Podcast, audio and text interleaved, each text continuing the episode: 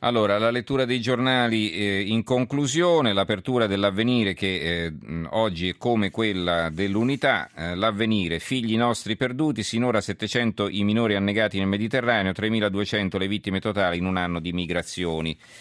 L'unità, la strage degli innocenti, anche ieri bambini annegati sulle coste europee, sono oltre 700 dall'inizio dell'anno, ma i burocrati dell'Unione Europea, invece di aiutare l'Italia che salva i migranti, vogliono multarci. La cosa che poi l'aveva detta anche Renzi, in realtà l'ha detta anche Alfano, scusate, in realtà non c'entra nulla perché loro non è che dicono che abbiamo fatto male a salvare queste persone, ci dicono soltanto che non l'abbiamo registrate come avremmo dovuto e noi possiamo, non è che possiamo opporre a questo il fatto che ma ne abbiamo salvati tanti, va bene, li abbiamo salvati ma dovevamo eh, registrarli e prendere le impronte così come fanno tutti gli altri paesi europei. E va bene. Poi eh, libero, eh, ha fallito tutto, Time però incorona la Merkel, dall'euro agli immigrati, un anno nero ma col premio. Il resto del Carlino invece la scelta di Time, la corona immeritata della Merkel. Poi ci sono, eh, c'è un articolo sempre sul Libero, la Camera apre solo per dare soldi ai partiti, malgrado il lunghissimo ponte arrivano 10 milioni.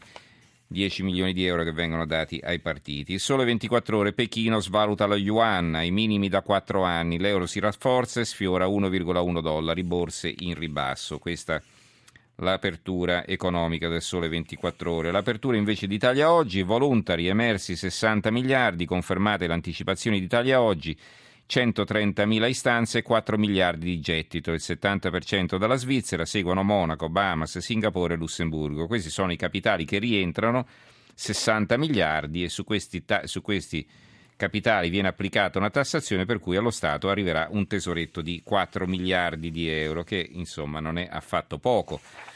Italia Oggi ha un altro titolo, il ceto medio inglese non può permettersi il treno da Londra a Bristol 133 euro, stessa tratta Milano-Bologna 16 euro.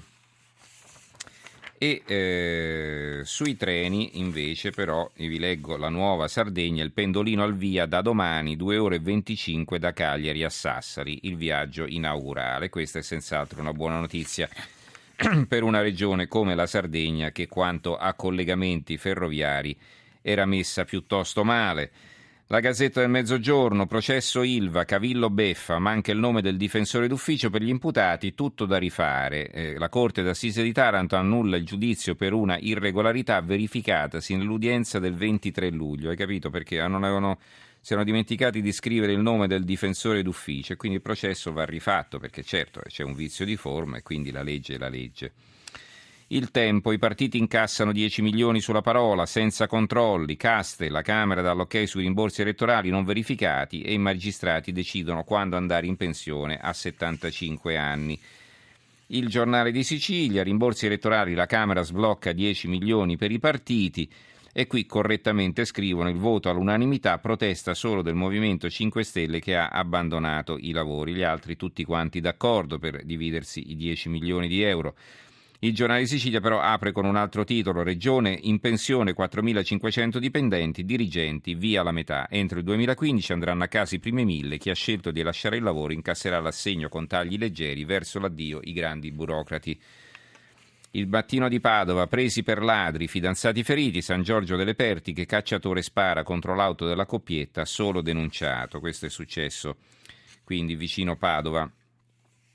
L'Adige di Trento eh, dà notizie di eh, furti, scippi, eh, veramente un uh, bollettino di guerra questa, questa, prima pagina, anziani rapinati in strada, immobilizzato il marito, la donna strappati i gioielli, poi Trento, il lungo ponte dei furti, ladri in nazione. E qui c'è l'elenco di tutti quanti i negozi e eh, gli appartamenti svaligiati, il quotidiano nazionale Invece da un'altra notizia ancora, la Nazione in particolare, omicidio stradale, oggi in, sen- in Senato il via libera alla legge è il primo passo. La Gazzetta del Sud, i sindaci si smarcano da Genovese, l'accordo con Forza Italia, la svolta del deputato messinese non trascina gli amministratori locali, il commissario Carboni in città prova a serrare le fila, ora nasce il PD vero, cioè dopo che se n'è andato Genovese con Forza Italia. Il Corriere delle Alpi mh, ha una notizia abbastanza curiosa, anzi una fotonotizia Mentre affumica i salami, prende fuoco la dispensa di casa. Una villetta in località Valpiana, nel comune di Limana, è stata parzialmente distrutta da un incendio che è scoppiato attorno alle 12 quando il proprietario ha iniziato ad affumicare i salami nel locale dispensa. L'anziano proprietario è rimasto anche leggermente ustionato ad una mano. Ehm, il mattino Na- la Napoli fragile crolla all'università e ci sono praticamente una successione di foto perché esiste un filmato di questo crollo, il cedimento della palazzina in diretta sotto gli occhi dei vigili del fuoco intervenuti per l'allarme crollo. Per fortuna l'edificio era stato sgomberato. Il secolo XIX, la tintarella di dicembre in Liguria, c'è una foto della gente in spiaggia, bagnanti ieri mattina sulla spiaggia di Alassio, dove gli stabilimenti sono occupati dai lettini come d'estate a dicembre, pensate in Liguria. Eh. Ma i coltivatori temono la gelata di Natale e quindi c'è anche una notizia parzialmente negativa. La nuova di Ferrara, il presepe da difendere, Argente, il parroco, abbiamo già rinunciato al crocifisso, dice almeno teniamoci il presepe. La nuova di Venezia di Mestre a centropagina una foto del sindaco Brugnaro, ecco come siamo arrivati al pareggio di bilancio, questa è senz'altro una buona notizia per la città, Luigi Brugnaro a, nuota, a ruota libera si appresta a chiudere l'anno da sindaco di Venezia. Il momento di fare il punto, ho trovato una situazione grave, 32 milioni di debito e abbiamo chiuso il bilancio in pareggio. Il giornale, eh, Teleterrorismo pure sulle crocchette, la bufala di report spaventa cani e gatti, più sani gli scarti, e questa è la tesi di report. E poi sotto c'è un articolo, uh, se la moda preferisce i parti ai funerali dei colleghi di Giannino della Frattina, stilisti assenti ai funerali di Crizia. Viviamo in un mondo nel quale ormai non è solo difficile vivere, ma perfino morire. Anche a 90 anni, dopo aver fatto un po' di storia, non solo della moda del tuo paese, per l'anagrafe sei Mariuccia Mandelli in arte Crizia.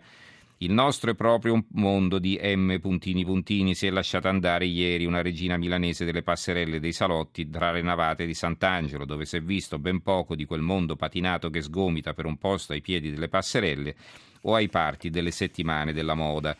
Forse bisognerebbe morire come Gianni Versace in modo drammatico per far parlare i colleghi, chiosava un altro monumento come il presidente onorario della Camera della Moda Beppe Modenese. Uomo d'altri tempi, penserà qualcuno, ma soprattutto da altri sentimenti, quelli che hanno abbandonato quello che forse è diventato solo un circo o una macchina per far soldi, e molto più spesso debiti. Bisognava essere ciechi per non vedere che non c'era nessuno se non i Missoni e la Curiel ma aggiungeva Modenese non voglio dare giudizi, viviamo in un mondo così superficiale che tutto può succedere, non solo. Ai funerali o si va per affetto o per dovere, evidentemente l'affetto non c'era, i colleghi non si sono sentiti in dovere. Nell'orazione funebre dello stesso Modenese il ricordo di Crizia, estremamente intelligente e piena di idee, nascondeva dietro una scorza di durezza un cuore buono e un grande senso dell'amicizia, una donna normale nella vita di tutti i giorni, eccezionale nel suo mestiere. E chiudiamo con eh, Massimo Gramellini con il suo buongiorno sulla stampa di taglio bassa. La, L'antistalker è una bella storia, quella che racconta. Allora, oggi vi racconterò una storia d'amore di povera gente che secondo me arriva alla polpa delle cose. Ruggero è un muratore di Montebelluna, si innamora di Maria Rosa e ci fa un figlio. Poi il filo si allenta e nel 1990 la coppia divorzia. 25 anni dopo Maria Rosa è una signora sola e cardiopatica eh, che dorme dentro una catapecchia in compagnia dei topi e trascina la vita come una pensione di, di invalidità da 270 euro al mese. Viene visitata da un tumore che senza l'intervento del chirurgo la porterebbe via in pochi mesi.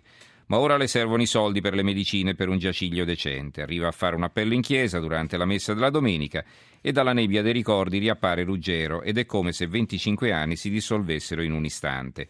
Ci penso io, le dice, avrò cura di te. La accoglie in casa propria, un alloggio popolare, ma le regole, le regole non consentono di concedere la residenza negli alloggi popolari a persone strane al nucleo familiare. Ruggero non fa una piega, se solo questo è il problema, e Maria Rosa è d'accordo, io la risposo. Non capita così spesso di essere orgogliosi di un rappresentante del proprio sesso. Questo è un uomo che ha sofferto quando la moglie lo ha lasciato, ma ha accettato la sua decisione e l'ha lasciata andare senza tormentarla, perché chi ama veramente è sempre dalla parte della libertà. Poi il destino ha compiuto i soliti giri apparentemente tortuosi e dopo un quarto di secolo gli ha offerto una seconda possibilità. E lui ha scoperto di amarla ancora, forse di averla armata sempre, nell'unico modo in cui si ama davvero, senza condizioni. Bene, ci possiamo fermare qui per questa sera. Ringrazio in regia Gianni Grimaldi, il tecnico Vittorio Bulgherini, in redazione Giorgia Allegretti, Carmelo Lazzaro e Giovanni Sperandeo. Eh, diamo la linea al giornale radio che sarà condotto da Alberico Giostra. Noi ci risentiamo naturalmente domani sera. Grazie a tutti voi per averci seguito e buonanotte.